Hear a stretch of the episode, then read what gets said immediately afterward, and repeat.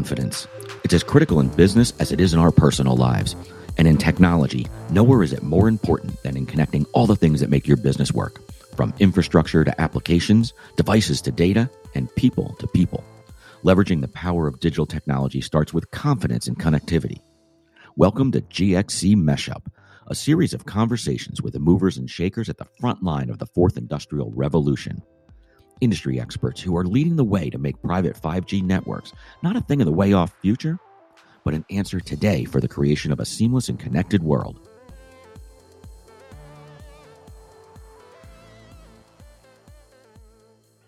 Business-critical applications have to be resilient. They have to have incredible mobility. They need to be reliable. And they increasingly require enhanced levels of privacy and security. It's a level of maturity that goes beyond current Wi-Fi. We're talking today with Matt Musial, Director of Solutions at GXC, about private wireless networks. What's driving demand for it? And how will it help the industry deploy 5G faster? And we're also going to get his take on the overall state of this exciting new segment of the market. Matt, welcome. Thank you for having me. So we're hearing more and more lately about things like security and connectivity. They seem to converge at this thing called private wireless. For our listeners, what is it? Private cellular networks are somewhat of a nascent technology that's recently become more accessible to enterprise type customers. Private wireless or private cellular wires specifically is the best way to describe it would be to say all the benefits that you expect from cellular coverage with Wi-Fi simplicity. And that coverage can be targeted and tailored to your facilities, campuses, and business. This is really fascinating, Matt. How exactly does this work? There's a process by which we identify the needs of an enterprise customer and the area that needs to be covered, as well as the use cases for a wireless network. Many applications and use cases are better served by a cellular type system. How it works is we identify the needs of the customer. We design a system and RF coverage that meet those needs, and we establish a proposal and an RF plan and a UE device plan. We get that in front of the customer, discuss what the benefits are and costs, and it's deployed. We don't want to think of a private cellular network in size and scope of, for example, a carrier like Verizon or AT&T. These are much smaller devices now, much more cost effective now. So it's a similar in size and scope to a Wi-Fi installation. And we're all used to Wi-Fi and cellular. What sort of makes this different than what we're all used to? So cellular technologies have been in the public space for public consumption and are very, very tailored to the masses, the millions and millions of cell phone users across the nation. So it has been for mass consumption. Therefore, the bells and whistles and features of that network are not specifically tailored to business type customers, enterprise needs. So it's more of an accessible, tailored solution now. Wi-Fi has been here for a long time. It's going to stay for a very long time. But there are applications that are best suited for Wi-Fi and others that are a little bit more business critical or operations critical that can be better served with a private cellular network. Much the same sort of service that you're expecting from your cell phone for you to talk to your family. Business and enterprise customers, and especially industrial customers, are looking for people to speak to machines, machines to speak to other machines, and all that to be converging on a wireless technology. So we've seen a lot of other companies building wireless solutions as part of a digital transformation. What kind of businesses are using this? There's a large swath of industrial type customers that come to mind very quickly.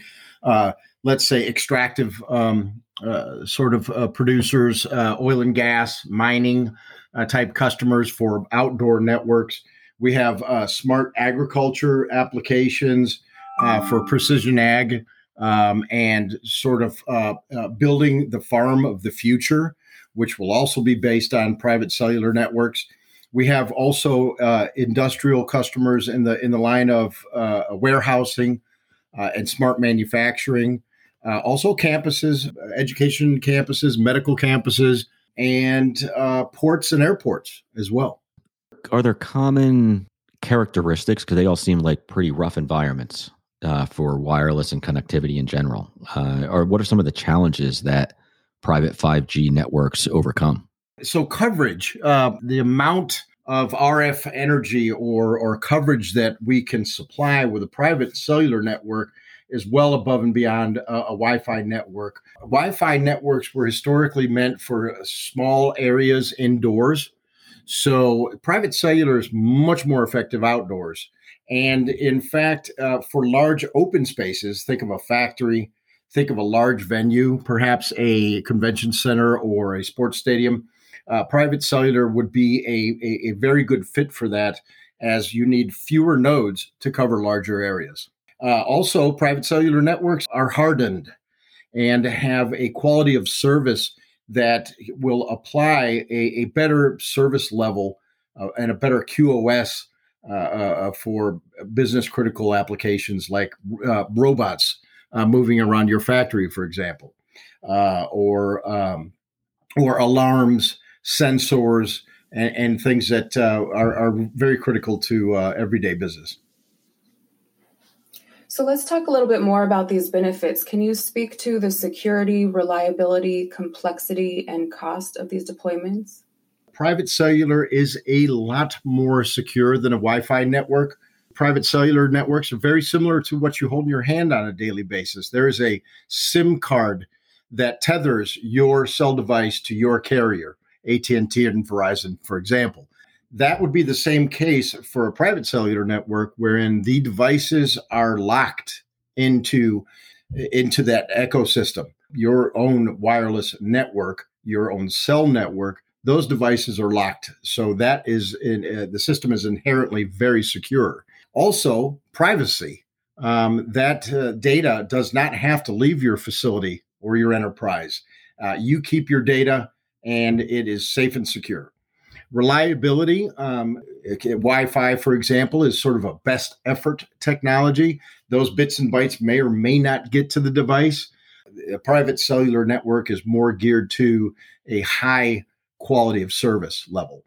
Complexity and cost for private cellular networks have come down considerably over the course of the last few years. Also, the availability of spectrum and the CBRS band is made it a lot more available to our target customers. So where's this all heading, right? Where, it's here to, is it here today? Is it something that's coming down in the future that we can expect to look at? What are some of the trends that are happening in this space? That's a great question, Mike. Let's say that there is a lot of hype, including on Super Bowl commercials, for example, or coming across our screens as we're streaming things, 5G, 5G, 5G. It really sounds like 5G is here today. And in some cases, for some carriers, it is. On the wide scope, in the lower 48 states, in Europe, most in Asia, specifically, 5G is sort of here. And that's for a public network or a carrier like a Verizon or AT&T or T-Mobile. They are building out these networks as we speak. But 5G is a very, very complex private cellular technology. It is, the ecosystem is growing, but it's not quite there yet. 4G, however, can address 90% of today's use cases and applications for enterprise customers. So what I would recommend to a customer is they look at 4G as a technology today, and they look at 5G as a technology with a developed ecosystem and a mature product out in 2023, 24. And the wonderful thing about our company is that we can supply 4G today and a future-proof upgrade path to 5G tomorrow, later. What would you say company CIOs should start to think or study up on as this thing takes off? I would say that depending on what sort of enterprise vertical they're working in. There's a large swath of different vertical markets. All CIOs are not the same.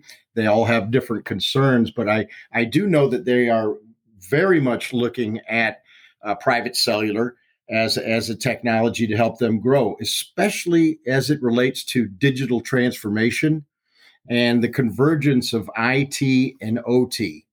OT being operations technology. Think of machines more than people.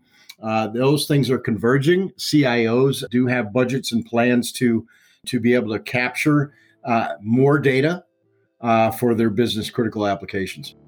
Great. Well, thanks, Matt. That was a fantastic overview. We appreciate your insight, and we're really looking forward to watching how all of this starts to shake out.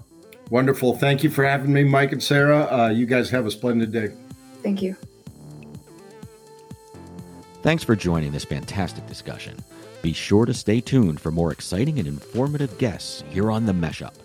In the meantime, hit us up at meshup@genxcominc.com for more information.